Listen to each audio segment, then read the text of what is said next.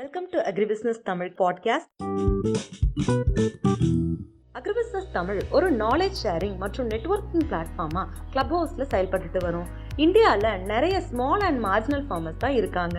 அவங்களுக்கு new technologies related information share பண்ணுறதுக்கும் அவங்களோட ப்ரொடியூஸை மார்க்கெட் பண்ணுறதுக்கும் ஒரு பிளாட்ஃபார்மாக செயல்பட்டுட்டு வரும். தொடரும் ஆவின பொருளாதாரம் அப்படிங்கிற டாபிக்ல நம்ம செஷன் வந்து இருக்க போகுது. ஸோ இன்னைக்கு செஷனோட chief guest mister Kapilan sir நம்மளோட இன்னைக்காரு. என்னுடைய பேர் கபிலன். நான் மதுரை காமராஜர் பல்கலைக்கழக கல்லூரியில் கம்ப்யூட்டர் சயின்ஸ் டிபார்ட்மெண்ட்டில் உதவி பேராசிரியராக வேலை செஞ்சிட்ருக்கேன். அதோட அது அது அதே நேரம் என்னுடைய தொழுவம் என்ற ஒரு அமைப்பை வந்து ஒரு இருபது இளைஞர்களால் உருவாக்கப்பட்டு மதுரையை சுற்றி இருக்கக்கூடிய பகுதிகளில் மேய்ச்சலில் ஈடுபடுபவர்கள் எல்லாத்தையும் ஒருங்கிணைச்சு ஒரு நபார்டு வங்கி உதவியோட ஒரு உழவர் உற்பத்தியாளர் நிறுவனம் ஒன்றை உருவாக்கி அதன் மூலமாக இயற்கை வேளாண் செய்பவர்களோடு ஒரு தொடர்பை ஏற்படுத்தக்கூடிய ஒரு பணியை தான் நாங்கள் பண்ணிகிட்ருக்கோம் அந்த தொழுவம் அமைப்பு மூலமாக. இதுதான் என்னை பற்றின ஒரு செய்தி. எனக்கு கொடுத்துருக்குற இன்னைக்கு கொடுத்துருக்குற தலைப்பு வந்து தொடரும் ஆவின பொருளாதாரம் என்ற அடி என்ற பார்வையில் தான் அவங்களோட பேசலான்னு நினைக்கிறேன்.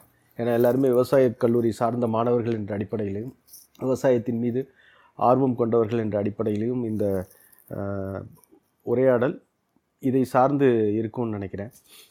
முதல்ல வந்து நம்ம மாடு அப்படின்னாலே எல்லாருக்குமே வந்து பால் பொருளாதாரம் தான் ஞாபகம் வரும்.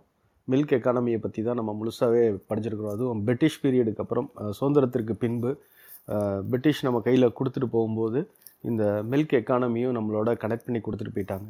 அதனால் இப்போ நம்ம நமக்கு முன்னாடி இருக்க தலைமுறை சரி இப்போ இருக்க தலைமுறை இதுக்கு அடுத்து வரவங்க எல்லாத்துக்கும் மாடு அப்படின்னாலே பால் அப்படின்ற மாதிரி தான் ஞாபகத்துக்கு வரும்.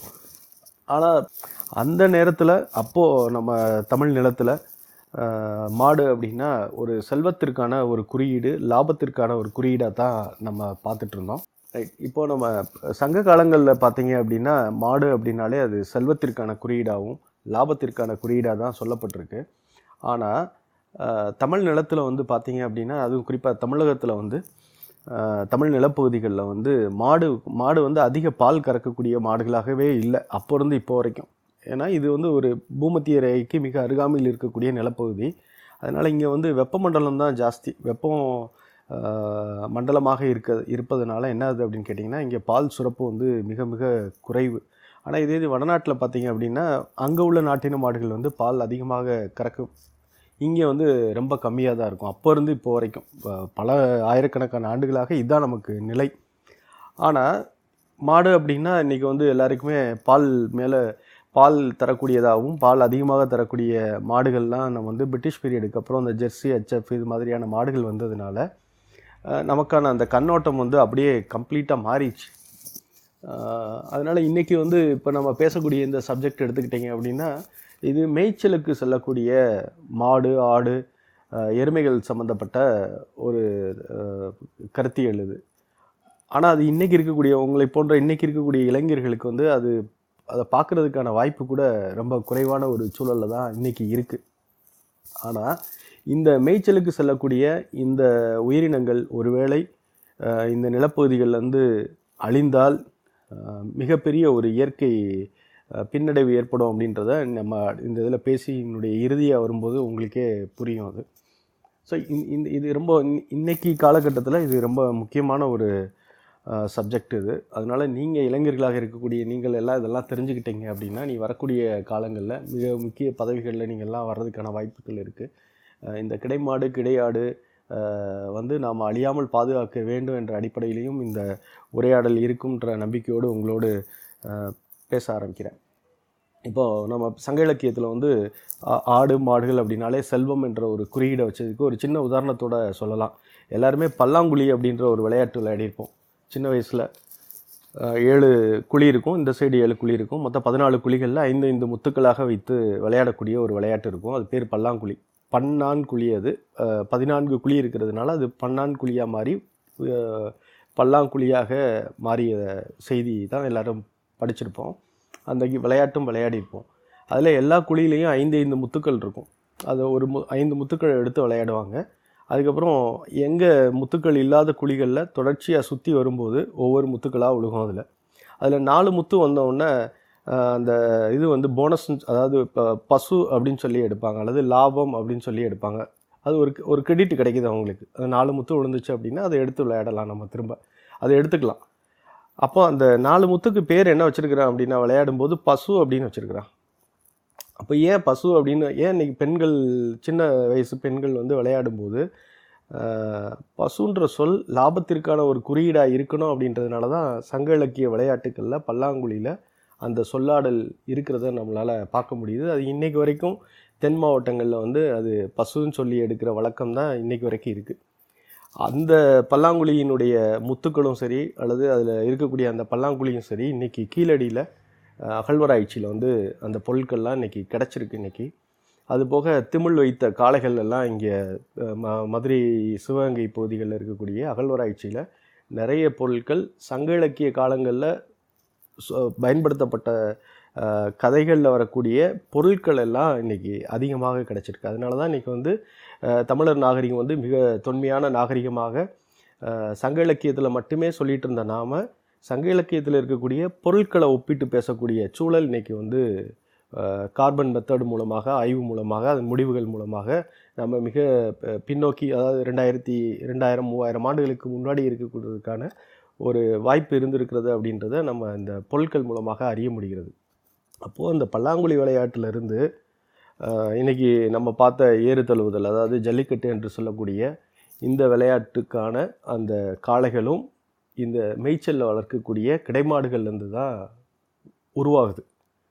இது நம்ம வீட்டில் வளர்க்குற மாடுகள்கிட்டருந்து அந்த க கண்ணுக்குட்டி உருவாகலை, எல்லாமே மேய்ச்சலில் இருக்கிற கிடைகள்லேருந்து தான் ஜல்லிக்கட்டு ஆர்வலர்கள் எல்லோரும் இன்றைக்கு வரைக்கும், அப்போ இருந்து இப்போ வரைக்கும் அங்கே இருக்கக்கூடிய கண்ணுக்குட்டிகளை எடுத்து தான் வந்து அவர்கள் வளர்த்து ஜல்லிக்கட்டுக்கு காளைகளாக கொண்டு வர்றாங்க. அப்போது ஒரு ஏறு தழுவுதல் விளையாட்டாக இருந்தாலும் சரி, ஒரு பல்லாங்குழியாக இருந்தாலும் சரி, எல்லாமே இந்த மேய்ச்சல் சார்ந்து வளர்க்கக்கூடிய இந்த உயிரினங்களை சார்ந்து தான் இருக்கிறத நம்ம பார்க்குறோம். அதனால் இது வந்து கீழடியில் கிடைக்கிற பொருள் எப்படி நமக்கு முக்கியமோ அது மாதிரி கீழடியினுடைய அந்த வயதிற்கு அந்த அந்த வயதிற்கு இணையான ஒரு தொழில் இன்றைக்கு வரைக்கும் இருக்குது அப்படின்னா அது மேய்ச்சல் தொழில் தான்.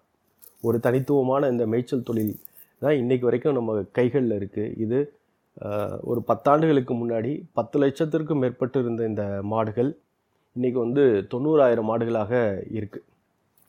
இது எப்படி சொல்கிறோம் அப்படின்னா, மதுரை மதுரையை சுற்றி நூற்றி ஐம்பது கிலோமீட்டர் சுற்றளவில் இருக்கக்கூடிய கிடைமாடுகள் வளர்க்கக்கூடியவர்கள் எல்லாத்தையும் ஒருங்கிணைச்சிருக்கிறோம்.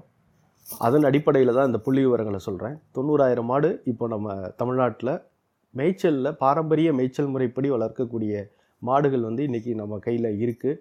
இதுவும் அழி அழிந்து விடாமல் பாதுகாக்கணும் அப்படின்ற அடிப்படையில் தான் அந்த தொழுவம் அமைப்பு இயங்கி வருகிறது. ரைட், இப்போ நம்ம சங்க இலக்கியத்தில் பேசும்போது மூணு மக்களை பற்றி சொல்கிறாங்க, அதாவது மேய்ச்சலில் இருக்கிறவங்க. முதல்ல வந்து வேட்டை சமூகமாக தான் இருந்தோம் நம்ம குறிஞ்சி நிலத்தில், அதுக்கப்புறம் மேய்ச்சல் சமூகமாக மாறுறோம், அதுக்கப்புறம் வேளாண் சமூகமாக மாறுறோம். இதுதான் நம்மளுடைய அந்த டிரான்ஸ்ஃபர்மேஷன் இப்படி தான் நடந்திருக்கு. அதனால தான் நம்ம இலக்கியங்களில் படிக்கும்போது குறிஞ்சி, முல்லை, மருதம், நெய்தல், பாலை அப்படின்றோம். பாலைன்றது முல்லையும் மருதமும் திரிஞ்சு வர்றது தான் பாலை நிலம். அது நெய்தல்ன்றது கடல் பகுதியில் உள்ளது, குறிஞ்சின்றது மலைப்பகுதியில் உள்ளது, இது முல்லைன்றது காட்டுப்பகுதி, மருதம்ன்றது வயல் பகுதி. இப்படி தான் நம்மளுக்கு வந்து நிலத்தையும் பொழுதையும் மையமாக வைத்து தான் நம்ம இலக்கியங்களில் தமிழகத்தை வந்து பிரிச்சிருக்கிறாங்க. இப்போ தென் மாவட்டங்களில் உதாரணமாக எடுத்துக்கலாம். வைகை நதி ஒன்று இருக்குது, தாமிரபரணி ஒன்று இருக்குது. இது ரெண்டுமே மேற்கு தொடர்ச்சி மலையிலேருந்து தான் உருவாகுது. இப்போ வைகையை உதாரணத்துக்கு எடுத்துக்கிட்டிங்க அப்படின்னா தேனி மலைப்பகுதிகளிலேருந்து மலை உருவாகுது, வெள்ளிமலை பகுதிகளிலேருந்து தான் அந்த ஆறு உருவாகுது, வைகை ரிவர். அது அப்படியே தேனி, திண்டுக்கல், மதுரைக்கு மையப்பகுதியில் வருது, அதுக்கப்புறம் சிவகங்கை, ராம்நாடு வழியாக கடலில் போய் கலக்குது. இப்போ இதை மையமாக வச்சே நம்ம இந்த திணைகளை பிரிக்கலாம். நம்ம குறிஞ்சி நிலம் வந்து வைகை உருவாகிற இடம்தான் குறிஞ்சி நிலம், அதுக்கு கீழே உள்ள அந்த காட்டுப்பகுதி தான் முல்லை நிலம், அதுக்கடுத்து இருக்கக்கூடிய வயல் பகுதி தான் மருத நிலம், அதுக்கப்புறம் நெய்தல். பாலை வந்து எங்கெல்லாம் வந்து வறட்சியாக இருக்கிறோ அந்த பகுதிகளெல்லாம் பாலை நிலமாகத்தான் நாம் இந்த ஆற்றினுடைய அடிப்படையில் நம்மளுடைய நிலத்தை பிரித்து பார்க்கலாம். அதே மாதிரி தாமிரபரணி அதே தான். மேற்கு தொடர்ச்சி மலையில் ஆரம்பிச்சிச்சு அப்படின்னா அம்பாசமுத்திரம் பவனாசத்துக்கு மேலே ஆரம்பிச்சிச்சு அப்படின்னா அது அப்படியே நேராக தூத்துக்குடி கடலில் கலக்கிற வரைக்கும் இதே மாதிரி தான் நிலப்பகுதிகள் இருக்குது. இந்த இடத்துல தான் நம்ம கவனிக்க வேண்டியது இருக்குது. என்ன அப்படின்னா, நாட்டின மாடுகள் அப்படின்னு எடுத்துக்கிட்டிங்க அப்படின்னா என்பிஜிஆர் என்று சொல்லக்கூடிய மத்திய அரசினுடைய national bureau of animal genetic resource அந்த டிபார்ட்மெண்ட் என்ன சொல்லுது அப்படின்னா, இந்தியா முழுவதும் மொத்தம் எடுத்துக்கிட்டிங்க அப்படின்னா ஐம்பது நாட்டின மாடுகள் அங்கீகரிக்கப்பட்டிருக்கு, என்பிஜிஆர் மூலமாக அங்கீகரிக்கப்பட்டிருக்கு. அதில் தமிழ்நாட்டில் நாலு மாடுகள் இருக்குது. அதாவது நான் அங்கீகரிக்கப்பட்ட மாடு சொல்கிறேன். அங்கீகரிக்கப்படாமல் இருக்கக்கூடிய மாடுகள் வந்து கலப்பி இது நம்ம இருஜாதி மாடுகளாக இருக்கட்டும் அல்லது ஆலம்பாடியாக இருக்கட்டும், இது மாதிரி நிறைய மாடுகள் திருவண்ணாமலை பக்கத்தில் இருக்கக்கூடிய மாடுகளாக இருக்கட்டும், அதெல்லாம் இன்னும் அங்கீகரிக்கப்படலை. இப்போ தேனி பகுதிகளில் கூட பார்த்திங்கன்னா மலை மாடுகள்னு ஒரு சில மலை மாடுகள் இருக்குது, அதுவும் இன்னும் என்பிஜிஆரில் அங்கீகரிக்கப்படலை. அப்போது அங்கீகரிக்கப்பட்ட மாடுகளை மட்டும் வச்சு நம்ம நாட்டின மாடுகளை மட்டும் வச்சு இந்த இதில் உரையாடலில் பார்த்தோம் அப்படின்னா ஐம்பது மாடுகளில் இந்தியா முழுவதும் இருக்கக்கூடிய ஐம்பது நாட்டின மாடுகளில் நான்கு மாடு தமிழ்நாட்டில் இருக்குது, இது அங்கீகரிக்கப்பட்டது. அதில் ஒன்று புலிக்குளம் புலிக்குளம் வகை கிடைமாடுகள், ரெண்டாவது வந்து காங்கேயம், மூணாவது வந்து பர்கூர், நாலாவது வந்து உம்பலாச்சேரி. இந்த நான்கு மாடுகள் தான் வந்து அங்கீகரிக்கப்பட்ட மாடுகள். இதில் நாம் தொழுவம் ஒர்க் பண்ணுறது எதில் அப்படின்னா, தொழுவம் வேலை செய்யக்கூடிய மாடு எதுனா புலிக்குளம் வகை கிடைமாடு. இதுதான் தென் மாவட்டத்தில் அதிகமாக மேய்ச்சல் முறையில், பாரம்பரிய மேய்ச்சல் முறையில் வளர்க்கக்கூடிய கிடை மாடு. கிடை மாடு அப்படின்னு சொல்லுவாங்க. கிடை அப்படின்னா மந்தைகளாக வளர்க்கக்கூடியது, கூட்டம் கூட்டமாக வளர்ப்பாங்க. எதுவுமே தனித்து கட்டி போட்டு வளர்க்குற மாடல் கிடையாது. கூட்டம் கூட்டமாக வளர்க்குறத மந்தையில் வளர்க்குறதுன்னு சொல்லுவாங்க, இல்லை கிடைன்னு சொல்லுவாங்க. அது அது ஒரு தமிழ் சொல், கிடை மாடு அப்படின்னு சொல்லுவாங்க. இந்த கிடை முறைப்படி வளர்க்கக்கூடிய மாடுகள் தான் புலிக்குளம் வகை மாடுகள். இப்போ காங்கேயம் எடுத்துக்கிட்டிங்க அப்படின்னா அதில் அந்த கிடைமாதிரியே வளர்க்கக்கூடிய மா மாடல் அங்கே இல்லை. அது மாதிரி பர்கூரில் கிடைமாடுகள் மாதிரி வளர்க்கக்கூடிய மாடுகள் தான் அதுவும் பர்கூர். ஆனால் இது இப்போ கொஞ்சம் சமீபத்தில் அழிஞ்சிட்டு வருது, ரொம்ப வேகமாக அழிஞ்சிட்டு வருது வந்துட்டுருக்குது. அது வந்து ஈரோடு அந்த கர்நாடகா அந்த பகுதிகளில் இருக்கக்கூடிய அந்த மலைப்பகுதிகளில் இருக்கக்கூடிய மாடு பர்கூர் மாடு. அதுக்கப்புறம் உம்பலாச்சேரி தஞ்சை பகுதிகளில் இருக்கக்கூடிய மாடு அது உம்பலாச்சேரி. இதுவும் மந்தை முறையில் வளர்க்கக்கூடிய மாடுகள். இந்த நான்கு வகை மாடுகள் தான் இருக்குது. அதே மாதிரி ஆடுகள் எடுத்துக்கிட்டிங்க அப்படின்னா, கிடை ஆடுகள் எடுத்துக்கிட்டிங்க அப்படின்னா மேய்ச்சல் முறையில் வளர்க்கக்கூடிய ஆடுகள் எடுத்துக்கிட்டிங்கன்னா மொத்தம் நாற்பத்தி நாலு ஆடு இருக்குது செம்மறி ஆடு. அதில் பத்து ஆடு வந்து நம்ம தமிழ்நாட்டில் இருக்குது. நாற்பத்தி நாலில் பத்து செம்மறி ஆடு வந்து தமிழ்நாட்டில் வளர்க்கப்படுது. அது படிச்சிருப்பீங்கன்னு நினைக்கிறேன் நீங்கள். முதல்ல சொல்லணுன்னா ராம்நாடு ஒயிட் அப்படின்னு சொல்லுவாங்க, அதுக்கப்புறம் கச்சக்கட்டி கருப்பு அப்படின்னு சொல்லுவாங்க, அதுக்கப்புறம் வெம்பூர் ஆடுன்னு சொல்லுவாங்க, அப்புறம் கீழக்கரசல்னுவாங்க. சென்னை சிவப்பு, சென்னை பகுதிகளெல்லாம் அந்த சிவப்பு ஆடு இருக்கும். அது மாதிரி திருச்சி பகுதிகளெலாம் பார்த்திங்கன்னா திருச்சி கருப்பு அப்படின்னு ஒரு ரெஜிஸ்டர்டு ப்ரீடு தான் அதுவும் செம்மறி ஆடு. நீலகிரி பகுதிகளில் இருக்கக்கூடிய நீலகிரி ஆடு, அப்புறம் குறும்பர்கள் வளர்க்கக்கூடிய குறும்பை ஆடு அப்படின்னு நீலகிரி பக்கத்துலேயே இருக்கக்கூடிய குறும்பை ஆடு இருக்குது. அதுக்கப்புறம் நெல்லை சிவப்புன்னு சொல்லுவாங்க, இல்லைனா செவ்வாடு அப்படின்னு சொல்லுவாங்க. இதுவும் ஒரு வகையான செம்மறி ஆடு தான், நெல்லை பகுதிகளில் வளர்க்கக்கூடியது. அப்புறம் மெச்சேரி. இந்த பத்து ஆடுகள் வந்து வளர்க்குறாங்க. அது மாதிரி எருமை எடுத்துக்கிட்டிங்க அப்படின்னா பத்தொம்போது எருமை பதிவு செய்யப்பட்ட எருமை இருக்குது. அதில் ரெண்டு வந்து தமிழ்நாட்டில் இருக்குது, ஒன்று டோடா ஒன்று பர்கூர் ஒன்று, இது ரெண்டு தான் இருக்குது. இந்த மூணை ஏன் குறிப்பிட்டு சொல்கிறேன்னா சங்க இலக்கியத்தில் வந்து மூணு வகையாக பிரிச்சிருக்கிறான். ஒன்று கோவினத்து ஆயர் அப்படின்னு ஒரு பகுதியை முல்லை நிலத்தில் வாழக்கூடிய மக்களை சொல்கிறாங்க, கோவினத்து ஆயர் அப்படின்னு. அவங்களாம் பசுக்களை வளர்க்கக்கூடியவர்கள், கிடைகளாக மந்தைகளாக வளர்க்கக்கூடியவர்களாக கோவினத்து ஆயர் அப்படின்னு சொல்கிறாங்க. அதுக்கப்புறம் கோட்டினத்து ஆயர் அப்படின்றாங்க. கோட்டினத்து ஆயர்ன்றது எருமைகளை வளர்க்கக்கூடிய மக்கள், அதனால் அவர்கள் கோட்டினத்து ஆயராக பிரிக்கப்படுறாங்க. அதுக்கப்புறம் புள்ளினத்து ஆயர், செம்மறி ஆடுகளை வளர்க்கக்கூடியவர்கள் புள்ளினத்து ஆயர்களாக சங்க இலக்கியங்களில் முல்லை நிலத்தில் பிரித்து அந்த சொல்லாடல் சங்க இலக்கிய பாடல்களில் குறிப்பிடப்படுது. குறிப்பாக கலித்தொகை, குறுந்தொகை, நற்றினை, அகநானூறு இது மாதிரியான இலக்கியங்களில் பார்த்தீங்க அப்படின்னா இந்த மூவரை பற்றியும் குறிப்பிடுறாங்க. இந்த மூவர்களை அடிப்படையாக வைத்து இப்போது நம்ம அதனுடைய தொடர்ச்சி பார்த்தீங்க அப்படின்னா இப்படி தான் இருக்குது. என்பிஜிஆர்லும் அது அப்ரூவ்டு ப்ரீடில் இந்த மூணு லிஸ்ட்டுமே பதிவு செய்யப்பட்டிருக்கு. இது மாதிரி வெள்ளாடு எடுத்துக்கிட்டிங்கன்னா மூணு இருக்குது தமிழ்நாட்டில். அதில் கன்னியாடு, கொடியாடு, சேலம் கருப்பு, மொத்தம் முப்பத்தி நாலு வெள்ளை வெள்ளா வெள்ளாடுகளில் கோட்டில் மூணு கோட்டு வந்து நம்ம தமிழ்நாட்டில் பதிவு செய்யப்பட்ட ஆடுகளாக இருக்குது. இதுதான் நம்ம மேய்ச்சல் முறையில் வளர்க்கக்கூடிய எருமைகளாக இருக்கட்டும், கிடை மாடுகளாக இருக்கட்டும், கிடை ஆடுகளாக இருக்கட்டும், இப்படி தான் வளர்த்து வந்திருக்கிறோம். அந்த காலத்துலேருந்து இன்றைக்கு வரைக்கும் இந்த மேய்ச்சல் முறை மாறாமல் தனித்துவமாக வளர்க்கப்பட்டு இன்றைக்கு வரைக்கும் வர்றதை நம்மளால் பார்க்க முடியுது. குறிப்பாக தென் மாவட்டங்களில் பார்க்க முடியுது. அது அதுவுமே அழிவின் விளிம்பில் தான் இருக்குது. ஏன்னா அடுத்த அடுத்த தலைமுறைகளை வந்து அதில் கையில் பிடிக்கக்கூடிய ஒரு சூழல் இல்லாது, அரசினுடைய உதவி இல்லாது, அல்லது ஒரு சமூக அங்கீகாரம் கிடைக்காது, இது போன்ற காரணங்கள், மேய்ச்சல் நிலங்கள் குறைந்தது, இந்த நான்கு வழிச்சாலைகள் அதிகமானதுனால பாரம்பரியமான மேய்ச்சல் வழித்தடங்கள் வந்து அங்கங்கே மறுக்கப்படுற மறிக்கப்படுறது இதெல்லாம் இருக்கிறதுனால அந்த தொழில் வந்து மிக வேகமாக குறைஞ்சிட்டே வருது. போன வருஷத்தோடு இந்த வருஷம் குறையுது. அதை குறையாமல் பாதுகாக்க வேண்டிய பணிகளில் தான் தொழுவம் அமைப்பு ஈடுபட்டு வருகிறது. இதில் அடுத்து நம்ம பார்க்க போகிறது ஏறு தொழுவுதல். எல்லாருக்குமே தெரியும், கலித்தொகையில் மிக தெளிவாக அதை காட்சிப்படுத்தியிருப்பாங்க சங்க இலக்கியத்தில். அதே மாதிரி இந்த ஏறு தழுவுதலில் அதிகமாக பயன்படுத்தக்கூடிய மாடு எது அப்படின்னு கேட்டிங்கன்னா, புலிக்குளம் வகை கிடைமாடுகள்லேருந்து எடுக்கக்கூடிய காளைகள் தான் பயன்படுத்தப்படுறாங்க. நீங்கள் டிராக்டர்னு ஒன்று வந்ததுக்கப்புறம் காளைகளோட பங்கு வந்து மிக குறைவாயிடுச்சு. டிராக்டர் இல்லாதப்போ காளைகள் தான் அதிகமாக நம்மளுக்கு உழவுக்கு பயன்பட்டது. டிராக்டர் போனதுக்கப்புறம் அது குறைஞ்சிருச்சு. மாட்டு வண்டியினுடைய எண்ணிக்கை குறைய ஆரம்பிச்சது. அதுக்கப்புறம் இப்போ இருக்கிறது எதனால் அந்த காளைகள் அழிக்கப்படாமல் இருக்குது அப்படின்னு பார்த்திங்கன்னா, ஒன்று ஜல்லிக்கட்டுக்காக மக்கள் ஆர்வத்தோடு வளர்க்கிறார்கள், இன்னொன்று மாட்டு வண்டி பந்தயத்துக்காக பயன்படுத்த அந்த ரேஸில் பயன்படுத்துறதுக்காக இந்த காளைகள் அழிக்கப்படாமல் பாதுகாக்கப்பட்டு வருகிறது. இல்லைன்னா இதுவும் இந்த இந்த விளையாட்டுகள் இல்லைன்னா அழிஞ்சிடும். இதை பற்றின ஒரு பார்வை எல்லாத்துக்குமே இருக்கும். இதில் இந்த ஏறுதழுவுதலில் குறிப்பிட்டு சொல்லணும் அப்படின்னா, அது ரெண்டு விஷயத்துக்காக அந்த ஏறுதழுவுதல் நடந்திருக்கு. ஒன்று வந்து எல்லாருக்குமே தெரியும், பெண் வீட்டார் வந்து தன் ஆண்மகன் வந்து சிறந்தவனா அல்லது பெண்ணை சரியாக கடைசி வரைக்கும் காப்பாற்றுவனா இல்லையான்னு பார்க்குறதுக்காக ஒரு விளையாட்டு, பெண்ணுக்காக விளையாடப்பட்ட விளையாட்டாக ஒரு சைடு பார்வை இருக்கும்.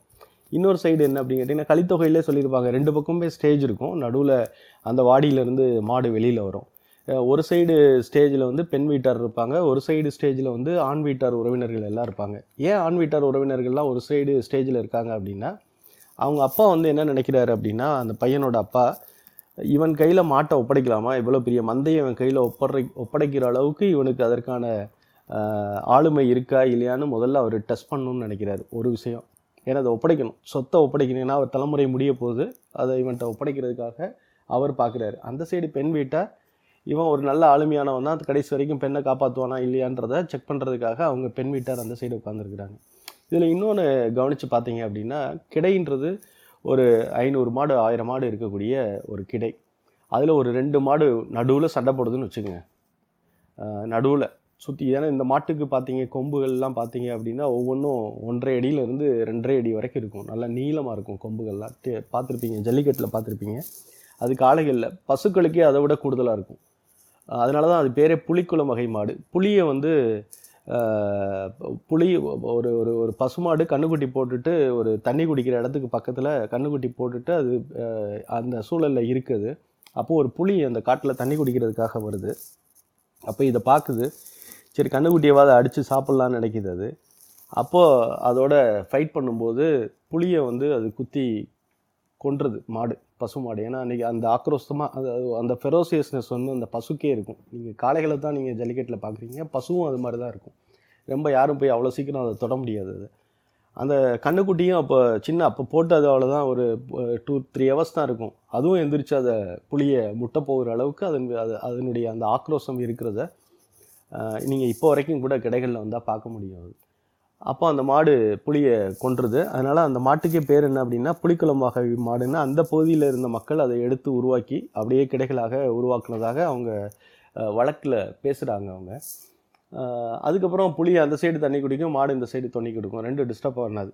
அது அது பாட்டுக்கு போகும், இது பாட்டு போகும், இதை தொந்தரவு பண்ணாது. ஏன்னா இது அந்தளவுக்கு நம்மளை விட கூடுதல் பலம் உள்ளது அப்படின்றத புளி உணர்ந்த காரணத்தினால ரெண்டும் அது அது பாட்டுக்கு தண்ணி குடிச்சிட்டு போகுன்றத அவங்க வழக்கில். அதனால தான் அது பேரே புலிக்குளம் வகை மாடுகள் அப்படின்ற பேர் அதுக்கு இன்றைக்கி வரைக்கும் இருக்குது. அப்போது இந்த இந்த இந்த புலிக்குளம் மாடு, இது உதாரணம் சொன்னல, புளியவே இது பண்ணியிருக்குன்னா, ரெண்டு மாடு நடுவில் சண்டை போட்டுக்கிட்டு இருக்குன்னா, அந்த கிடைகளில் இருக்கக்கூடிய அந்த பையன் உள்ளே போய் மாட்டு ரெண்டையும் விலக்கி விடணும். விலக்கி விடுறது அவ்வளோ சாதாரணமான விஷயம் இல்லை. உள்ளே நீங்கள் போகணுன்னாலே ஒரு ஐநூறு மாடை விலக்கிட்டு நீங்கள் உள்ளே போகணும். ஏன்னா ரெண்டு மாடு ஃபைட் பண்ணும்போது மற்ற மாடுகளில் வந்து நிறைய அடிபடும், நிறைய இறப்புகளை சந்திக்க வேண்டியது இருக்கும். அதனால் அவன் கிடையில் இருக்கக்கூடிய கீதாரி என்ன பண்ணணுன்னா, கண்டிப்பாக உள்ளே போய் அதை விளக்கியே ஆகணும், இல்லைனா மாட்டை ஃபுல்லாக ஓட்டி விடணும் வெளியில். அப்போ இந்த திறமையெல்லாம் அவட்ட இருக்கா இல்லையான்றதை அவங்க அப்பா ஸ்டடி பண்ணுறாரு. அதுக்காக தான் கலித்தொகையில் ரெண்டு பக்கமே அதை பேலன்ஸ்டாக சொல்கிறாங்க. ஆனால் நம்மளுக்கு ஒரு தரப்பு செய்தியை மட்டுமே நாம் உள்வாங்கிட்டோம். இது பெண் வீட்டாருக்கான ஒரு விளையாட்டாகவே நம்ம பார்க்க ஆரம்பித்தோம். இது ரெண்டு பக்கம் உள்ளவர்கள் பார்க்கக்கூடிய ஒரு விளையாட்டாக தான் அங்கே இருந்தது. இது ஏறுதழுவுதலில்.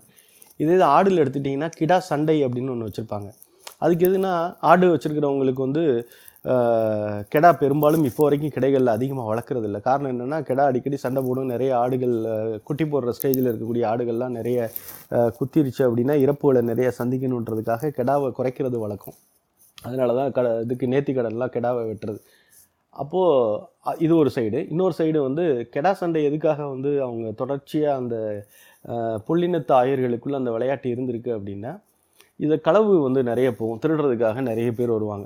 அப்போ அதை தடுக்கணும் அப்படின்னா இவர்கள் வந்து வீரம் பொருந்தியவர்களாக இருக்கணும் முதல்ல. ஏன்னா இவங்க ஆட்டோடு இருக்கிறதுனால இவர்கள் ஒரு அமைதியானவர்களாக அல்லது அந்த தன்மையுடையவர்களாகவே இருப்பார்கள் அப்படின்ற மாதிரியான ஒரு பார்வை வரக்கூடாது அப்படின்றதுக்காக அவங்களுக்குள்ளே என்ன செய்கிறாங்க அப்படின்னா ஒரு உளவியல் ரீதியாக மாதம் ஒரு முறை அவங்க கீதாரிகளுக்குள்ளே ஆட்டுக்கடா சண்டை விட்டு பார்க்குறது, அதை சுற்றி இருந்து பார்க்க. நம்மளே ஒரு புருஸ்லி படம் பார்த்துட்டு வந்தோம் அப்படின்னா மனசுக்குள்ளே வெளியில் வரும்போது எப்படி இருக்கும்?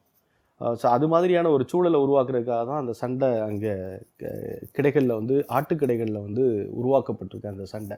ஸோ அந்த சண்டையாக இருக்கட்டும், ஆட்டுக்கெடா சண்டையாக இருக்கட்டும், ஏறுதழுவுதலாக இருக்கட்டும், அன்னையிலேருந்து இன்றைக்கு வரைக்கும் நம்ம கூடவே தொடர்ச்சியாக பயணிக்கிறது. அதில் வடிவங்கள் வேணால் மாறி இருக்கலாம், அதனுடைய அந்த காட்சிகள் வேணால் இன்றைக்கி இருக்க காலச்சூழலுக்கு ஏற்றாப்புல அது மாறுறதற்கான வாய்ப்பு அதிகமாக இருக்குது, அது நடந்துகிட்ருக்காது. இது ஏறுதழுவுதல் கிடா சண்டைகளை பற்றி அந்த கிடைகள்லேருந்து எடுக்கிறது. அதுக்கப்புறம் இந்த கீதாரிகள் அப்படின்ற ஒரு சொல்லை நான் பயன்படுத்தினேன். கீதாரிகள்ன்றது என்ன அப்படின்னா, கீதாரி அப்படின்ற சொல் என்ன அப்படின்னு கேட்டிங்கன்னா ஆட்டுக்கிடையோ அல்லது மாட்டுக்கிடையோ வைத்திருப்பவர்களோ தங்களுக்குள்ள ஒரு குழுவாக தான் பயணிப்பாங்க. காட்டில் பயணிக்கிறது ஒரு அஞ்சு பேர் அஞ்சு கடை சேர்ந்து ஒன்றா பண்ணுவாங்க. ஒரு கடை வந்து இரநூறு முந்நூறு மாடு இருக்குது அப்படின்னா அஞ்சு கடை சேர்ந்தால் ஒரு ஆயிரத்தி ஐநூறு மாடு ரெண்டாயிரம் மாடு இல்லை அதிகபட்சம் இன்றைக்கி ஐயாயிரம் மாடு வரைக்கும் வச்சுருக்கிறாங்க ஒரு ஒரு குழுவினராக. இவர்களெல்லாம் ஒன்றா தான் பயணிப்பாங்க. பயணமே எப்படி அப்படின்னு கேட்டிங்கன்னா இப்போ தென் மாவட்டத்தில் அழகர் கோயிலில் தை மாதம் சாமி கும்பிட்டுட்டு கிளம்புனாங்க அப்படின்னா அப்படியே மதுரை, சிவகங்கை, மதுரை, அதுக்கப்புறம் அப்படியே விருதுநகர், விருதுநகர்லேருந்து நேராக தென்காசி, அப்படியே மேற்கு தொடர்ச்சி மலையை ஒட்டி அப்படியே வருவாங்க. வத்திராயிருப்பு, சதுரகிரி வழியாக வந்து அப்படியே தேனி மலை ம தேனி மலைகளில் வந்து தேனி மலையிலிருந்து அப்படியே திரும்ப திண்டுக்கல் வழியாக திரும்ப அழகர் கோயிலுக்கு பின்னாடி மதுரை வந்து சிவகங்கை வருவாங்க. இதுதான் அவங்களோட சைக்கிள். இதுக்கு வந்து ஒரு வருஷம் ஆகும் இங்கே சுற்றி வர்றதுக்கு. ஒவ்வொரு நாளும் கிடைகளில் இருக்கக்கூடிய ஆடாக இருக்கட்டும் மாடாக இருக்கட்டும் குறைந்தபட்சம் பத்து முதல் பதினஞ்சு கிலோமீட்டர் வந்து மேய்ச்சலுக்காக டெய்லி அது நடக்கும். யாரும் அதுக்கு இற கொடுக்குறதில்ல, வழக்கமே கிடையாது, இன்றைக்கி வரைக்கும் கிடையாது அதுக்கு. அப்படி பதினஞ்சு கிலோமீட்டர் அது நடந்து சாப்பிட்டா தான் அதுக்கு அந்த மாடு வந்து ஆரோக்கியமாக இருக்கும். ஒரு ச ஒரு சில சமயம் இருபது கிலோமீட்டர் வரைக்கும் போவாங்க. மேய்ச்சல் இல்லாத நேரங்களில் அதிக தூரம் போக வேண்டிய சூழலும் சில நேரங்களில் வரும் கோடை காலங்கள்லாம். அப்போது இதுதான் அவர்களுடைய அந்த வாழ்வியல் பயணம். அது இதுக்காக என்ன செய்கிறாங்க அப்படின்னா ஒரு அஞ்சு பேர் பத்து பேர் சேர்ந்து ஒரு குழுவினராக போகிறாங்க. அந்த குழுக்கு ஒருத்தர் தலைவர் இருப்பார். அவர் தான் என்ன செய்வார் அப்படின்னா மேய்ச்சல் எங்கெல்லாம் போகுது எங்கெல்லாம் நடக்குது அப்படின்றத முழுமையாக போய் ஆய்வு செஞ்சுட்டு நாம் இந்த திசையை நோக்கி இன்றைக்கி போகலாம், இந்த திசையை நோக்கி இப்போ போகலாம், எப்போ போகலான்ற விஷயங்கள்லாம் அவர் தான் சொல்லுவார். இல்லை ஒரு சில நேரங்களில் மாடுகள் எல்லாம் வெள்ளாமையில் இறங்கிடும். விவசாயம் பண்ணுற பகுதிகளில் அந்த ஊரில் இருக்கவங்க பிரச்சனைக்கு வந்துடுவாங்க. அப்போ அவங்களுக்கு அவங்கள்ட்ட போய் பேசுகிறதுக்கு ஒருத்தர் வேணும், எல்லோரும் போய் பேச முடியாது. அப்போ கீதாரி தான் போய் பேசுவார். அவர் தான் ஒரு நல்ல ரிலேஷன்ஷிப்பு ஊருக்கும் அவங்களுக்கும் ஒரு நல்ல உறவை எப்போவுமே ஏற்படுத்திட்டு வர்றவர் அந்த கீதாரி தான். அவர் தான் அந்த தலைவன், கிடையினுடைய கிடைகளுக்கான தலைவன். அதான் கீதாரி அப்படின்ற சொல்லாடல் வந்து பயன்படுத்தப்படுகிறது. சங்க இலக்கியங்களையும் சில இடங்களில் அது பதிவு செய்யப்படுது. இந்த கீதாரின்ற சொல் அப்படின்னு பார்த்தீங்கன்னா எங்கேருந்து வந்திருக்கு அப்படின்னு அதனுடைய வேர்ச்சொல்லை ஆய்வு செஞ்சோம் அப்படின்னா ஒரு மா ஒரு க பசுமாடு ஒரு கண்ணுக்குட்டி போடுது அப்படின்னா அதை ஈத்து அப்படின்னு சொல்லுவாங்க. அப்போ இப்போ நம்மளே வழக்கில் கேட்போம் அது எத்தனாவது மாடு எத்தனாவது குட்டி அப்படின்னு கேட்குறோம். இன்றைக்கி வழக்கு மாறிடுச்சு. அப்போல்லாம் என்ன கேட்பாங்கன்னா எத்தனாவது ஈத்து அப்படின்னு கேட்பாங்க. ஈத்து இப்போ நம்ம தென்னை தென்னை மரத்தில் கேட்குறோம்ல கீத்து அப்படின்னு சொல்லுவோம். அது மாதிரி மாடில் வந்து ஆடில் வந்து எத்தனாவது ஈத்து அப்படின்னு கேட்குற வழக்கம் இருக்குது. அந்த ஈத்து தான் கீத்தா மாறி இருக்குது. மருவி கீத்து தான் வந்து கீதாரியாக மாறி இருக்குது. இதுதான் இந்த இதனுடைய வேர் சொல்லுது. ஈத்து கீத்து கீத்து தான் கீதாரியாக காலப்போக்கில் அந்த கீத்துகளுக்கெல்லாம் தலைவனாக கிடைகளுக்கெல்லாம் தலைவனாக கீதாரி உருமாறி இருக்கிறார். இதுதான் அந்த சொல்லாடல். அது நம்ம அது பழைய அகராதிகளின் அடிப்படையிலையும் சங்க இலக்கிய பாடல்களின் அடிப்படையிலையும் இந்த கருத்தை நான் பதிவு செய்கிறேன் இந்த இடத்துல. இது அந்த கீதாரிகளுக்கான ஒன்று. அதுக்கப்புறம் இந்த மேய்ச்சலுக்கு தினந்தோறும் ஒரு பதினஞ்சு கிலோமீட்ரு போகுதுன்னு சொன்னேன் இல்லையா, இது ஃபுல்லாக பகல் நேரங்களில் தான் நடக்கும். இரவு நேரங்களில் என்ன நடக்கும் அப்படின்னு கேட்டிங்கன்னா அந்த பகுதியில் அந்த கிராம பகுதிகளில் எங்கே அது போயிட்டு வருதோ அந்த பகுதிகளில் இருக்கக்கூடிய வயல் பகுதிகளில் இருக்கக்கூடிய விவசாயிகள் வந்து நீங்கள் இரவு எங்கள் வீட் அந்த கீதாரிகிட்ட சொல்லியிருப்பாங்க, ஒரு பத்து நாளைக்கு எங்கள் வயல் ஒரு அஞ்சு ஏக்கரில் தினமும் இரவு வந்து மாடை ஆடை நிறுத்துங்க அப்படின்னு சொல்லியிருப்பார் அவர். அதனால் இவங்க என்ன செய்வாங்கன்னா ஐநூறு ஆயிரம் மாடை கொண்டு வந்து அவங்க வயலில் நிறுத்தியிருப்பாங்க. அது வயல்லையுமே இப்போ ஒரு அஞ்சு ஏக்கர் இருக்குது அப்படின்னா, இப்போ உதாரணத்துக்கு ஒரு ஏக்கர் இருக்குது அப்படின்னா ஒரு ஐநூறு மாடு இருக்குது அப்படின்னா ஒரு ஐநூறு மாடில் ஐம்பது சென்ட்டில் நிப்பாட்டியிருப்பாங்க. ஒரு நாலு அஞ்சு மணி நேரம் நிற்கும். அது நைட்டு ஒரு ஏழு மணிக்கு மாடு நிப்பாட்டுறாங்கன்னா நைட்டு பன்னெண்டு மணி வரைக்கும் அவங்க நிற்கும். திரும்ப பன்னெண்டு மணிக்கு எழுந்திரிச்சு அடுத்து ஐம்பது சென்ட்டில் மாற்றுவாங்க அந்த மாட்டை, ஐநூறு மாட்டை. அப்போது ஒரு ஒரு ஏக்கரில் ஒரு நாள் ஐநூறு மாடு நின்றுட்டு போகும். அதுக்கு அவர் பணம் கொடுப்பார். அந்த பணம் தான் அவர்களுக்கு பயன்படும். மீதி பகலில் ஃபுல்லாக பார்த்தீங்க அப்படின்னா வறல் புல்வெளி பகுதிகளில் மேய்ச்சல் நிலங்களில் தான் இது ஃபுல்லாக அதிகமாக தெரியும். இன்றைக்கி மேய்ச்சல் நிலம்ன்ற சொல் எப்படி மாறிடுச்சு அப்படின்னா வேஸ்ட் லேண்டுன்னு மாறிடுச்சு. பிரிட்டிஷ் பீரியடுக்கு அப்புறம் புறம்போக்கு நிலங்களாக அது கணக்கிடப்பட்டுருச்சு. மேய்ச்சல் புறம்போக்கு நிலம் சொல்லுவோம், அல்லது மேய்க்கால் புறம்போக்கு அப்படின்னு நம்மளுடைய பத்திரங்கள்லாம் இருக்கும். அப்போ அந்த மேய்ச்சல் புறம்போக்கு அல்லது மேய்க்கால் புறம்போக்கு என்பது வேஸ்ட் லேண்டாக கன்வெர்ட் ஆகிடுச்சு. அந்த வார்த்தை சொல்லாடல் தான் மிகப்பெரிய ஒரு பின்னடைவுக்கு காரணம். அது மேய்ச்சல் நிலம், ஆனால் அது புறம்போக்கு நிலமாக மாறிடுச்சு. இப்போ இந்த இடத்துல தான் என்ன பிரச்சனை வருது அப்படின்னு கேட்டிங்கன்னா, இந்த கிடைமாடு கிடையாடுகள் போயிட்டு இருந்த அந்த மேய்ச்சல் நிலம் இப்போ வேஸ்ட்லேண்டாக மாறினதுனால அரசு பல்வேறு நலத்திட்டங்களுக்காக அந்த வேஸ்ட்லேண்டை பயன்படுத்த ஆரம்பிச்சிட்டாங்க. இப்போ சின்ன உதாரணம் சொல்லணும்னா, மதுரையிலேருந்து ஒரு இடையப்பட்டின்னு ஒரு வில்லேஜ் இருக்குது, திருவாரூர் பக்கத்தில். மதுரையிலேருந்து ஒரு பதினெட்டு கிலோமீட்டர் தள்ளி அங்கே ரெண்டாயிரம் ஏக்கர் மேய்ச்சல் நிலம் வந்து இருக்குது. ரெண்டாயிரம் ஏக்கர் அந்த பகுதியை சுற்றி கிட்டத்தட்ட ஒரு இருபதாயிரம் புலிக்குளம் வகை மாடுகளை வளர்த்துட்டு வராங்க. இதெல்லாமே ஒரு பத்தாண்டுகளுக்கு முன்னாடி நடந்தது சொல்கிறேன். ஆனால் இப்போ அது என்னவா மாறிடுச்சு அந்த ரெண்டாயிரம் ஏக்கர் அப்படின்னு கேட்டிங்கன்னா, ஒன்று இண்டோ திபெத்தியன் பார்டர் போலீஸ்க்கு ஒரு ஐநூறு ஏக்கர் கொடுத்தாச்சு. அதுக்கப்புறம் ஃபயர் சர்வீஸ்க்கு தீயணைப்புத்துறைக்கு ஒரு ஐநூறு ஏக்கர் கொடுத்தாச்சு. பெண்கள் காவல்படைக்கு பயிற்சி மையமாக ஒரு இரநூறு ஏக்கர் கொடுத்தாச்சு.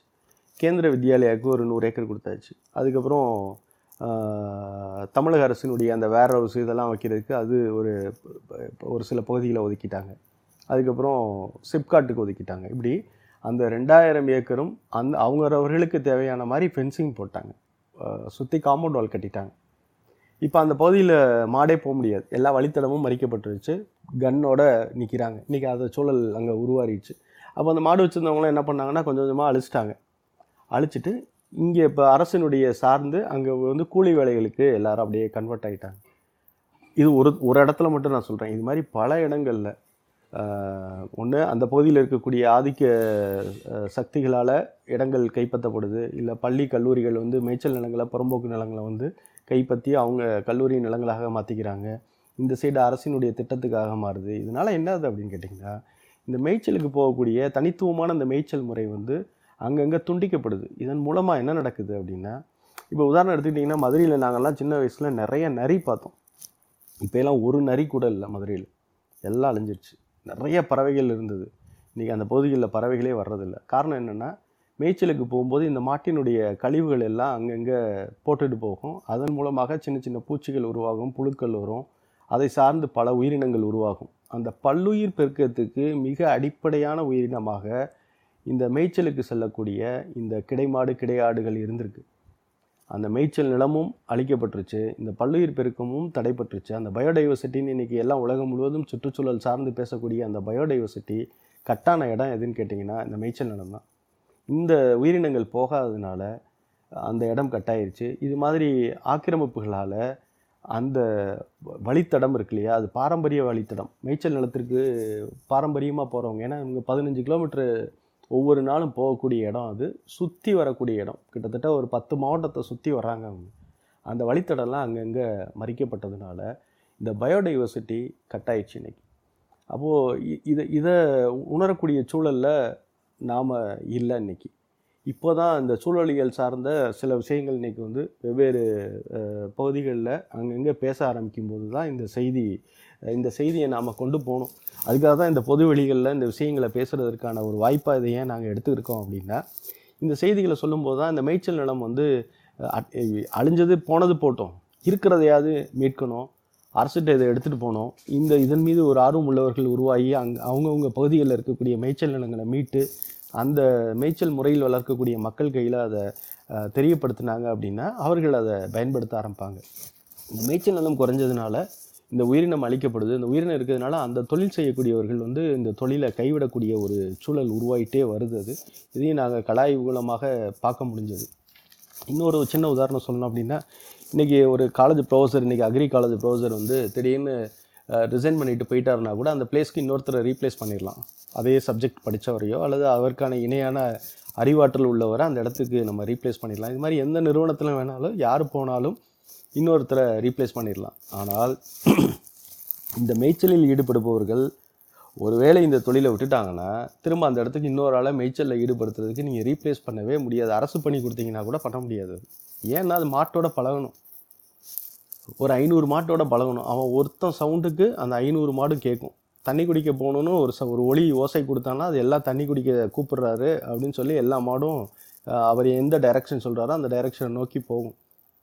இல்லை எதிர்த்தாப்பில் பஸ்ஸு வருது, வண்டி வருது, இல்லை இந்த பக்கம் லெஃப்ட்டில் திரும்பணும்னு சொன்னார்னா அவர் பின்னாடி வருவார். முதல் மாடு திரும்பும் இவர் இங்கே கொடுக்குற சவுண்டில். ஃபோர்வேயில் போயிட்டுருக்கோம் ஒரு ஆயிரம் மாடு, இவர் கடைசியாக வந்துட்டுருப்பார். முன்னாடி ஒரு மாடு போகும், இவர் கொடுக்குற சத்தத்தில் அந்த மாடு லெஃப்ட்டு திரும்பணுன்னா லெஃப்ட்டு திரும்பும், ரைட்டு திரும்பினா ரைட்டு திரும்பும். அந்த அளவுக்கு மாட்டோட பழகி இருக்கிறார். இவரை மாதிரி இன்னொருத்தரை நீங்கள் உருவாக்கவே முடியாது.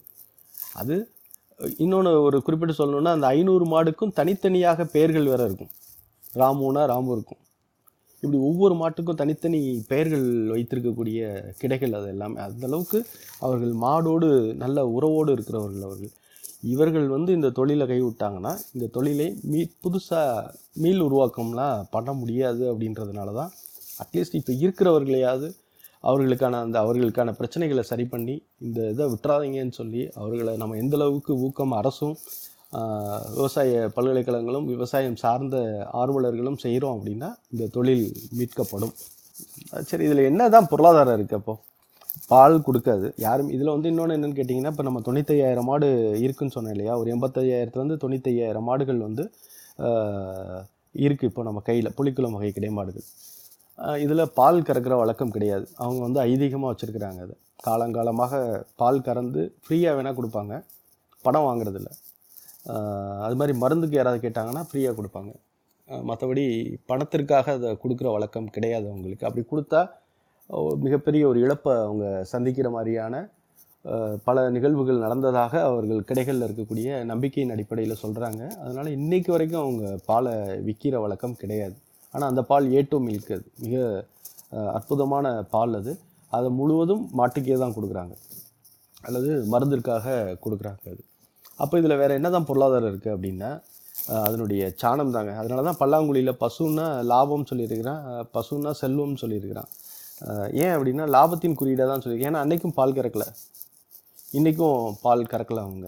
அப்போது இந்த சாணத்தில் என்ன அவ்வளோ வேல்யூ இருக்குது அப்படின்னா, விவசாயத்தில் இரவு நேரங்களில் கிடை அமர்த்துறதுன்றது மண்ணை மிகப்பெரிய அளவில் அது வளப்படுத்தக்கூடிய ஒரு சக்தி உள்ள மாடு. இப்போ நீங்கள் ஜெர்சி எச்எஃப் இந்த பால் மாடு பார்த்துருப்பீங்க.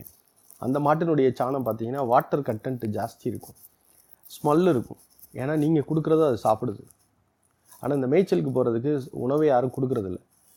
அது பிடிச்சதை சாப்பிடுது. பதினஞ்சு கிலோமீட்டரும் அதுக்கு எது பிடிக்குதோ அந்த புல்லை அது சாப்பிடுது, எது தேவையோ அந்த புல்லை மட்டும் அது எடுத்துக்கிறது.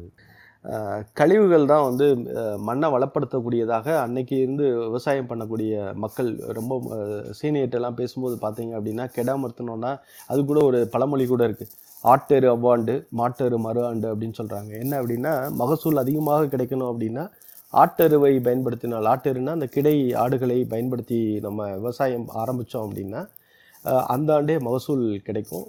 அது மாதிரி மாட்டெரு மாடு கிடை மாடுகளை நம்ம விவசாய நிலங்களில் அமர்த்தி தொழில் விவசாயத்தை ஆரம்பித்தோம் அப்படின்னா மறு ஆண்டு வரைக்கும் மகசூல் கிடைக்கும் அப்படின்ற மாதிரியான ஒரு சொல்லாடல், ஒரு பழமொழி வந்து இன்றைக்கு வரைக்கும் அவர்களால் சொல்லப்படுகிறது. இந்த ஆட்டெரு மாட்டெரு வந்து விவசாயம் ஆரம்பிப்பதற்கு முன்பாக, இப்போ நெல் இருக்குது அப்படின்னா நெல்லை பயிரிடுறதுக்கு முன்னாடி ஒரு ஒரு வாரம் பத்து நாள் கிடை அமர்த்திட்டோம் அப்படின்னா அது அந்த மண்ணை வளப்படுத்துது. இப்போ யூரியா பத்து மூடை பயன்படுத்துகிற இடத்துல ஒரு ஐந்து மூடை பயன்படுத்தலாம், குறைச்சிக்கலாம் நம்ம. அந்த அளவுக்கு அதன் அந்த சாணம் வந்து மிக பயனுள்ள சாணமாக இருக்குது. இதே நீங்கள் ஜெர்சி எச்எஃப் எடுத்துக்கிட்டிங்கன்னா அது மாடல் வேறு, இது மாடல் வேறு. ஏன்னா அதான் நான் ஏற்கனவே சொன்ன மாதிரி தான், இது பிடிச்சதை சாப்பிடுது, அது கொடுக்குறத சாப்பிடுது. இது ரெண்டுக்குள்ள வித்தியாசம் தான். ஆனால் இன்றைக்கி இயற்கை வேளாண் செய்பவர்களுக்கும் இந்த கிடைமாடு கிடையாடு வைத்திருக்கிறவர்களுக்கும் மிகப்பெரிய இடைவெளி இருக்குது. இப்போ நீங்கள் சுபாஷ் பல்கராக இருக்கலாம் அல்லது இவரே நம்ம ஐயா நம்மாழ்வார்களாக இருக்கலாம், இவங்க எல்லாருமே நாட்டின மாடுகளை பற்றி பேசியிருக்கிறாங்க. ஆனால் இந்த மந்தைகளில் கூட்டம் கூட்டமாக வளர்க்கக்கூடிய கிடைமாடுகள் கிடையாடுகளை வந்து எப்படி பயன்படுத்தணும் அப்படின்ற மாதிரியான ஒரு ஒரு ஒரு அது மாதிரியான ஒரு பார்வை நம்ம இப்போ பொது வழியில் அதிகமாக பேசப்படலை அது. ஆனால் இது இன்றைக்கி இப்போ மதுரையை சுற்றி மட்டும் இந்த நான் சொன்ன அந்த ஒன் ஃபிஃப்டி கிலோமீட்டர் சுற்றளவில் மட்டும் இவ்வளோ மாடுகள் இருக்குது அப்படின்னா அதை ஏன் விவசாயிகள் வந்து பயன்படுத்த மாட்டேன்றாங்கன்னு ஒரு கேள்வி இருக்குது.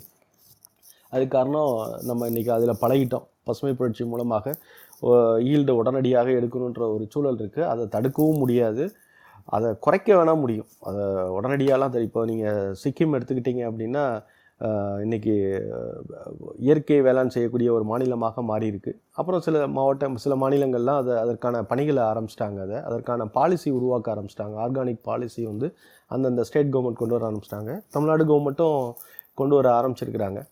அப்போ இந்த பாலிசியோடு என்ன செய்யணும் அப்படின்னா இந்த மேய்ச்சலில் வளர்க்கக்கூடிய விஷயங்களோடு சேர்த்து இந்த கிடைமாடு கிடையாடு வளர்ப்பவர்களையும் இயற்கை வேளாண் செய்பவர்களையும் ஒருங்கிணைச்சோம் அப்படின்னா மிகப்பெரிய பலன் கிடைக்க வாய்ப்பு அதிகமாக இருக்குது. இது வரைக்கும் நம்ம அந்த முயற்சி அதிகமாக எல்லாரும் எடுக்கலை. அந்த பகுதிகளில் மாடு வர்றவங்க ஆடு வர்றவங்ககிட்ட அதை பயன்படுத்தி சிறு சிறு விவசாயிகள் பண்ணிகிட்ருக்காங்க. அப்போது இதை வந்து தொழுவம் என்ன செய்கிறோம் அப்படின்னா தொழுவம் அமைப்பு இந்த கிடைமாடு கிடையாடு வைத்திருப்பவர்களோட ரோட் மேப்பை இப்போ வரைபடத்தை உருவாக்கிகிட்ருக்கோம். இந்த வரைபடம் மூலமாக என் விவசாயிகள் வந்து இயற்கை வேளாண் செய்யக்கூடிய விவசாயிகள் வந்து ஆர்வமாக இருந்தாங்க அப்படின்னா இவர்களையும் அவர்களையும் ஒருங்கிணைக்கிறோம். அப்போ அதுக்கு ஒரு ஒரு ஆப் ஒன்று டெவலப் பண்ணிகிட்ருக்கோம். அது ஒருவேளை இந்த ஆப் சக்ஸஸ் ஆனால் இந்த ஹேர்டர்ஸ் அதாவது கிடைகளையும் இயற்கை வேளாண் செய்பவர்களையும் ஒருங்கிணைக்கக்கூடிய ஒரு புள்ளியாக இந்த தொழில்நுட்பம் இருக்கும் அப்படின்ற நம்பிக்கையில் தான் அதற்கான பணிகள் எடுக்கிறோம். அதுபோக இந்த பாரம்பரிய வழித்தடம் இருக்கு இல்லையா, மேய்ச்சல் வழித்தடம், அதை மீட்கக்கூடிய பணிகளையும் வேலை செஞ்சிட்ருக்கோம். அதை ஒவ்வொரு மாவட்ட ஆட்சியர்கள்ட்டையும் ஆர்டிஐ ரைட் இன்ஃபர்மேஷன் ஆக்ட் மூலமாக எங்கெங்கெல்லாம் மேய்ச்சல் நிலங்கள் இருக்குது அப்படின்றத ஒருங்கிணைச்சிட்டு வரோம். இப்போ ஒவ்வொரு மாவட்டத்துலேயும் கிட்டத்தட்ட ஒரு இரநூறு முந்நூறு ஏக்கர் நிலங்கள் வந்து மேய்ச்சல் நிலங்களாக இருக்கிற பகுதிகள்லாம் இப்போ தான் நாங்கள் இப்போ தேர்வு செஞ்சுருக்கிறோம். ஆட்சியர் ஒத்துழைப்போட அரசினுடைய ஒத்துழைப்போடு கிடச்சிருக்கு. இப்போ அது எல்லாத்தையும் ஒருங்கிணைக்கிற வேலைகளையும் இப்போ அதற்கான பணிகளையும் ஈடுபட்டு தொழுவம் அமைப்பு வந்துட்டுருக்கு. அப்புறம் இப்போ இது இந்த மேப்பும் அந்த ரோட் மேப்பும் ப்ளஸ் இந்த மேய்ச்சல் நிலங்களும் நம்மளுக்கு கிடச்சிருச்சு அப்படின்னா இந்த இயற்கை வேளாண் செய்பவர்களோடையும் இந்த ஒருங்கிணைக்க முடியும்.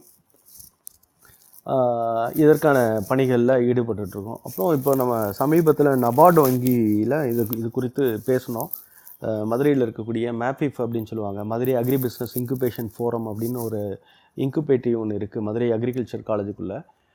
அதில் இது சம்மந்தமாக இதை குறித்து அவர்களோட சிஇஓ திரு சிவகுமார் அவர்கள்ட்ட போய் இது குறித்து பேசணும். அவர்கள் இதை அவரும் அக்ரிகல்ச்சர் காலேஜ் ஸ்டூடெண்ட்டுனால இதை முழுமையாக உள்வாங்கினார். இது ரொம்ப முக்கியமான ஒன்று, இது அழிஞ்சிடக்கூடாது, இதை கண்டிப்பாக இதுக்கு எதாவது செய்யணும் அப்படின்னு சொல்லி நபார்டு வங்கியிலே இது குறித்து பேசி மதுரையில் இருக்கவங்க டிடிஎம்மோட சப்போர்ட்டோட இன்றைக்கி வந்து ஒரு உழவர் உற்பத்தியாளர் நிறுவனம், தொழுவம் உழவர் உற்பத்தியாளர் நிறுவனம் வந்து ஒன்று உருவாக்கி கொடுத்துருக்குறாங்க.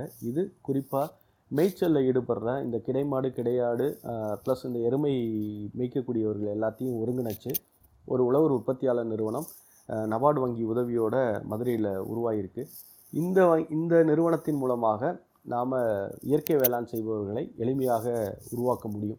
இப்போ இதன் மூலமாக நம்ம அரசுகிட்ட ஒரு கோரிக்கை வச்சுருக்கிறோம். கிடை அமர்த்துறவங்களை எப்படி யூரியாவுக்கு மானியம் கொடுக்குறோமோ அது மாதிரி உரங்களுக்கு எப்படி மானியம் கொடுக்குறோமோ அது மாதிரி கிடை அமர்த்துபவர்கள் இயற்கை வேளாண் செய்பவர்களுக்கு இயற்கை வேளாண் செய்பவர்கள் ஒரு நாள் கிடை அமர்த்தினா ஒரு மாட்டுக்கு ரெண்டு ரூபா அல்லது மூணு ரூபா கொடுக்குறாங்க. ஒரு நூற்றம்பது மாடு அந்த இதில் நிப்பாட்டினாங்கன்னா ஒரு ஐநூறுரூவா ஒரு நாள் இரவு அந்த கிடை அமர்த்துறவங்களுக்கு கொடுக்குறாங்க கீதாரிகள்கிட்ட. அந்த ஒரு நாலு நாள் அமைச்சாங்கன்னா ஒரு ரெண்டாயிரரூபா கொடுக்க வேண்டியது இருக்குது.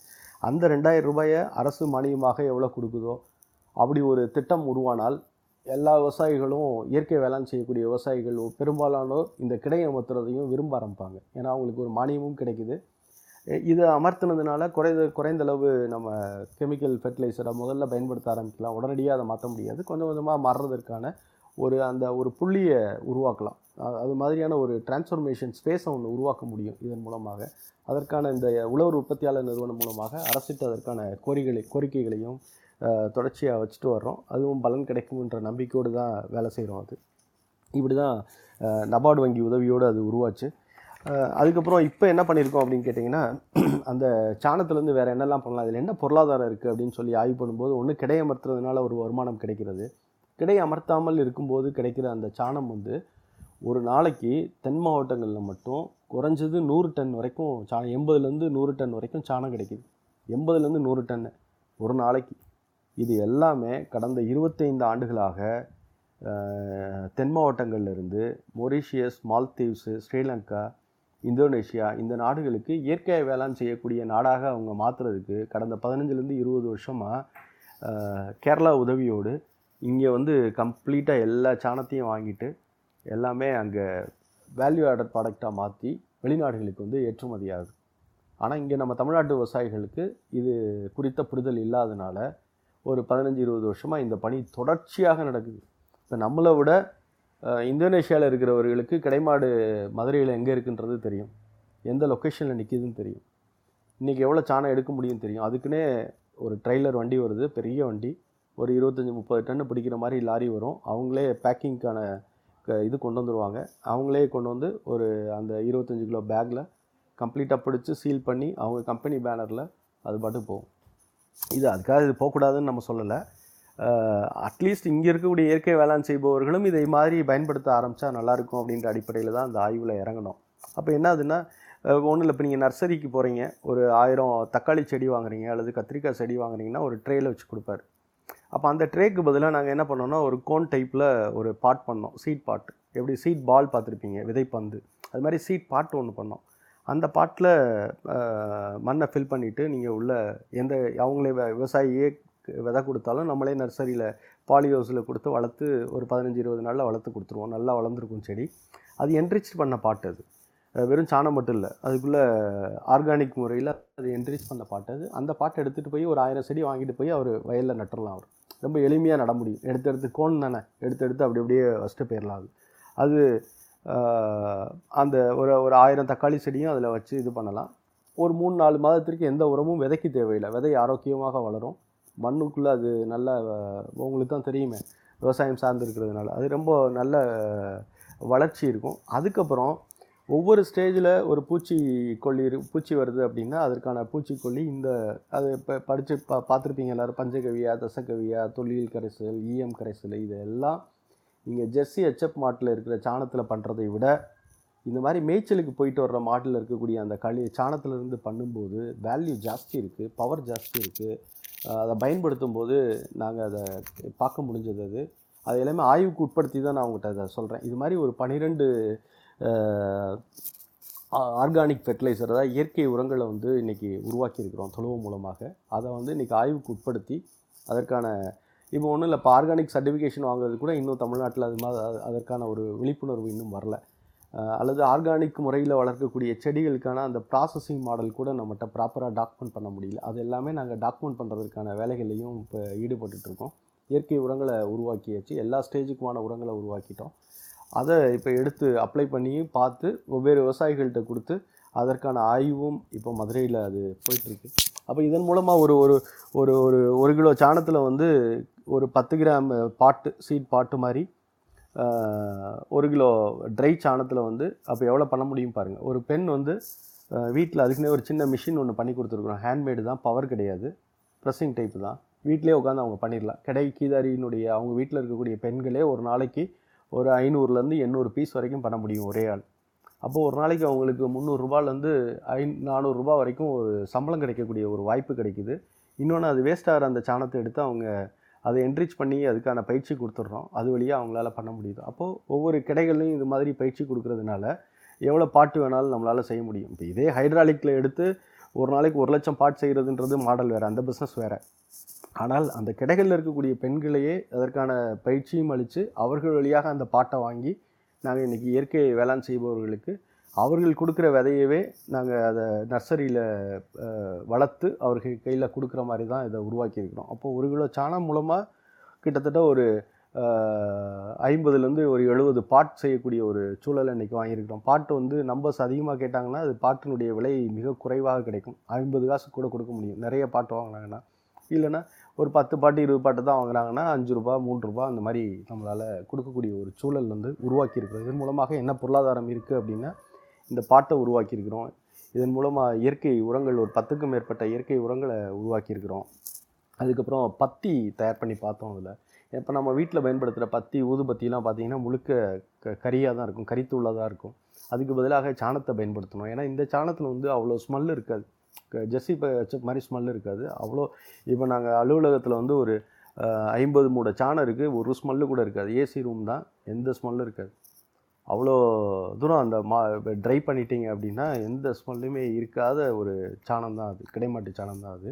அப்போ பத்தி அது அதில் வந்து இயற்கை மூலிகைகளை ஆட் பண்ணி பத்தி தயாரிக்க தயார் பண்ணி பார்த்தோம், ரொம்ப நல்லா வந்திருக்கு. அது மாதிரி கம்பூட்டர் சாம்பிராணி, அது சாணத்தில் தான் பண்ணியிருக்கிறோம்.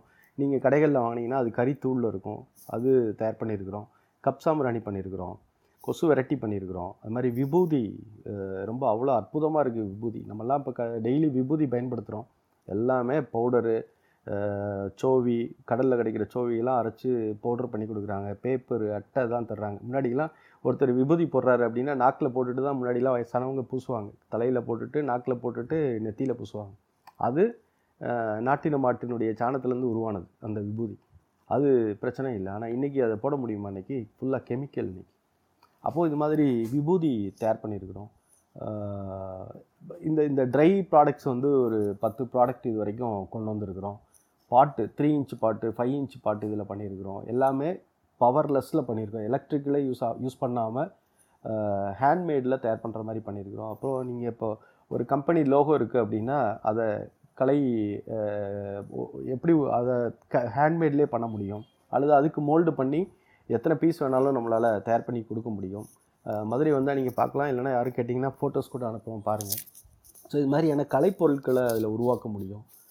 இப்போ சிலைகளை உருவாக்க முடியும். இதெல்லாம் ஆர்வம் உள்ளவர்களுக்கு இதுக்கு இதற்கான பயிற்சியும் தொடர்ச்சியாக கொடுத்துட்டு வர்றோம். இதுக்கு வந்து பிராண்ட் பண்ணி ட்ரேட்மார்க் வாங்கி பிராண்ட் பண்ணுற வேலைகளை நபார்டு எங்களுக்கு அதற்கான ஒத்துழைப்பை கொடுத்து ஒரு இது வரைக்கும் மொத்தம் ஐந்து கிளாஸில் அதை பிராண்ட் பண்ணியிருக்கிறோம். அதில் மூணு கிளாஸ்க்கு அப்ரூவல் கிடச்சிருக்கு, இன்னும் ரெண்டு கிளாஸ் இன்னும் வரல, அதுக்காக வெயிட்டிங்கில் இருக்கிறோம். ஏப்ரல் ஒன்று முதல் நம்ம இதை வர்த்தகமாக மாற்றக்கூடிய ஒரு சூழலையும் உருவாக்கியிருக்கிறோம். இதன் மூலமாக கிடைமாடு கிடையாடு வைத்திருப்பவர்களுக்கு ஒரு நல்ல பொருளாதாரம் கிடைக்கிறதுக்கான ஒரு வாய்ப்பு இருக்கும். அப்போது அந்த தொழில் அவர்கள் விடாமல் பாதுகாக்கிறதுக்கு வேறு என்ன செய்யலாம் அப்படின்னு யோசித்து இந்த வேலைகளை செஞ்சு பயிற்சி கொடுத்து இதையும் செஞ்சுட்டு வரோம். அது மாதிரி மேய்ச்சல் நிலங்களை மீட்டு கொடுக்குறோம். இப்போ ஃபோர்வே வந்ததுக்கப்புறம் பார்த்திங்கன்னா கீழ்வழி பாதை இல்லாமல் இருக்குது. அதனால் அவங்களோட மேய்ச்சல் பாரம்பரிய வழித்தடம் மறிக்கப்பட்டு அவர்கள் திரும்ப வேறு ஒரு இடத்துக்கு மாறுற மாதிரியான ஒரு சூழல் வருது. அதையும் அரசுகிட்ட கோரிக்கை வச்சு கீழே ஒரு அந்த அண்டர் பாஸ் மாதிரி கொடுத்தாங்க அப்படின்னா, அவங்களோட பாரம்பரிய வழித்தடத்துக்கு மட்டும் கீழ்ப்பகுதியை கொடுத்துட்டாங்கன்னா, ஒரு அண்டர் பாஸ் கொடுத்தாங்கன்னா அதில் அவங்க கிராஸ் பண்ணி போயிடுவாங்க அப்படின்ற ஒரு செய்தியும் எடுத்துகிட்டு போயிருக்கோம். அப்புறம் காடுகளில் அவர்களுக்கு மேய்க்கிறதுக்கு அனுமதி கொடுக்க மாட்டேன்றாங்க. ஃபாரஸ்ட் ஆஃபீஸருக்கு இவ்வளோ மாடு இவ்வளோ ஆடு வருதுன்றதில் அவர் ப பயந்துடுறாரு. ஏன்னா அவர் இது மாதிரி பார்த்ததில்ல. வெளி மாநிலத்துலேருந்து பாஸ் பண்ணிட்டு இங்கே வர்றார் ஐஎஃப்எஸ் ஆஃபீஸராக. அவர் இதை பார்த்தோன்னா அவர் பெரிய அதிர்ச்சியாக இருக்குது. ஏன்னா ஐநூறு மாடு ஆயிரம் மாடு வருது, இது காட்டில் எல்லாத்தையும் மேய்ஞ்சிடுமே, அல்லது இதன் மூலமாக மற்ற உயிரினங்களுக்கு ஏதாவது நோய் பரவிடும், இந்த மாதிரியான வெவ்வேறு பார்வையில் சொல்கிறாங்க. அதற்கான வாய்ப்பு எதுவுமே இல்லை. இந்த மாடுகள், இந்த மேய்ச்சல் முறையில் வளர்க்கக்கூடிய ஆடுகள் மாடுகளுக்கு இன்றைக்கு வரைக்கும் தமிழ்நாட்டினுடைய கால்நடைத்துறை சார்பாக ஒரு ரூபாய் கூட செலவு பண்ணதில்லை. தமிழக அரசோ மத்திய மாநில அரசுகளோ இது வரைக்கும் ஒரு ரூபாய் கூட இந்த மேய்ச்சல் ஈடுபடக்கூடிய மக்கள் பயன்படுத்தினதில்லை. அவர்கள் தமிழ் நிலத்தில் ஒரு அனாதைகளாக அப்படியே சுற்றிட்டு இருக்காங்க அவங்க. இது மாதிரி தான் நடந்துகிட்ருக்கு. அதனால் இவர்கள் அவர்களுக்கும் ஒரு பெரிய பார்வை இல்லாதனால ஃபாரஸ்ட் ஆஃபீஸர்லாம் இவங்களை விட மறுக்கிறாங்க. இவங்களுக்கான அந்த ஃபாரஸ்ட் ரைட்ஸ் ஆக்டும் மறுக்கப்படுது. இப்போ அந்தந்த பகுதியில் இருக்கக்கூடிய கிராம மக்கள் அந்த ஃபாரஸ்ட்டை பயன்படுத்தலான்னு தான் சட்டம் சொல்லுது, வன உரிமை பாதுகாப்பு சட்டம். ஆனால் இவர்களுக்கு அந்த சட்டம் குறித்த புரிதல் இல்லாதனால அதை இது இன்னொன்று இந்த இவ்வளோ மாடுகளை விட்டுட்டு அவங்க ஒரு ஸ்ட்ரைக் பண்ணவோ அல்லது ஒரு வழக்குக்கு போகவோ ஒரு காவல்துறையை போய் சந்தித்து மனு கொடுக்கவோ அரசை பார்த்து கொடுக்குறதுக்கோ அவர்களுக்கு நேரம் இல்லை. முதல்ல அவர்கள் அந்த மாட்டை விட்டு மேட்டில் கூட ஏறி வரமாட்டாங்க. ஏன்னா அது வேற எங்கேயாவது போயிடும். வேறு எங்கேயா போயிடுதுன்னா வேறு வெள்ளாமைக்குள்ளே போயிடும், அல்லது வேறு ஏதாவது வண்டி கிண்டியில் போய் அடிபட்டுறக்கூடாது, அல்லது வேறு எங்கிட்டும் மிஸ் ஆகிடக்கூடாது, அல்லது வேறு ஏதாவது தொந்தரவுகள் வரக்கூடாது, யாரும் தூக்கிட்டு போகக்கூடாது அப்படின்றதுக்காக இவர்கள் அந்த மாட்டை விட்டுட்டு வெளியிலே வர்றதில்ல. அது இவ்வளோ இக்கட்டான சூழலில் இவ்வளோ பெரிய ஒரு பயோடைவர்சிட்டிக்கு சப்போர்ட்டாகவும் இயற்கை வேளாண் செய்பவர்களுக்கு ஒரு மிகப்பெரிய ஒரு ஆரோக்கியமான தலைமுறைகளை உருவாக்கக்கூடிய ஒரு பணியையும் இந்த மேய்ச்சல் சமூகத்தினர் ஈடுபட்டு வர்றாங்க. இவர்களுக்கும் அரசுக்கும் இவர்களுக்கும் தொடர்பு இல்லாமல் இருக்குது. அந்த தொடர்பை ஏற்படுத்தக்கூடிய பணிகளையும் இவர்கள் சந்திக்கக்கூடிய பிரச்சனைகளையும் குறைக்கிறதற்கான அல்லது எங்களால் முடிந்தளவு அந்த பணியை அந்த பிரச்சனைகளை சால்வ் பண்ணுறதற்கான வேலைகளையும் நாங்கள் தொடர்ச்சியாக அந்த தொழுவு மூலமாக செய்து வருகிறோம். இதுதான் இங்கே தொழுவத்திற்கும் இந்த மேய்ச்சல் சமூகத்தினருக்கும் உள்ள உறவு. அவர்கள் இருக்கக்கூடிய அந்த தொடர்ச்சியாக அவர்கள் இன்றைக்கு வரைக்கும் அடுத்த தலைமுறை கையில் சேர்க்குற வரைக்கும் இன்றைக்கி அவர்கள் கொண்டு வந்துட்டு இருக்கக்கூடிய இந்த இயற்கை வேளாண் சார்ந்த அந்த பொருளாதாரத்தை இனி வரக்கூடிய காலங்களில் வேளாண் செய்பவர்கள் இவர்களையும் சேர்த்து கையில் பிடிச்சிக்கிட்டாங்கன்னா ஒரு ஒரு ஒரு நல்ல ஆரோக்கியமான சமூகத்தை நம்மளால் உருவாக்க முடியும் என்ற ஒன்றை சொல்லி என்னுடைய உரையை முடிக்கிறேன். Thank you all. Let's make the agricultural community stronger by connecting, sharing and supporting.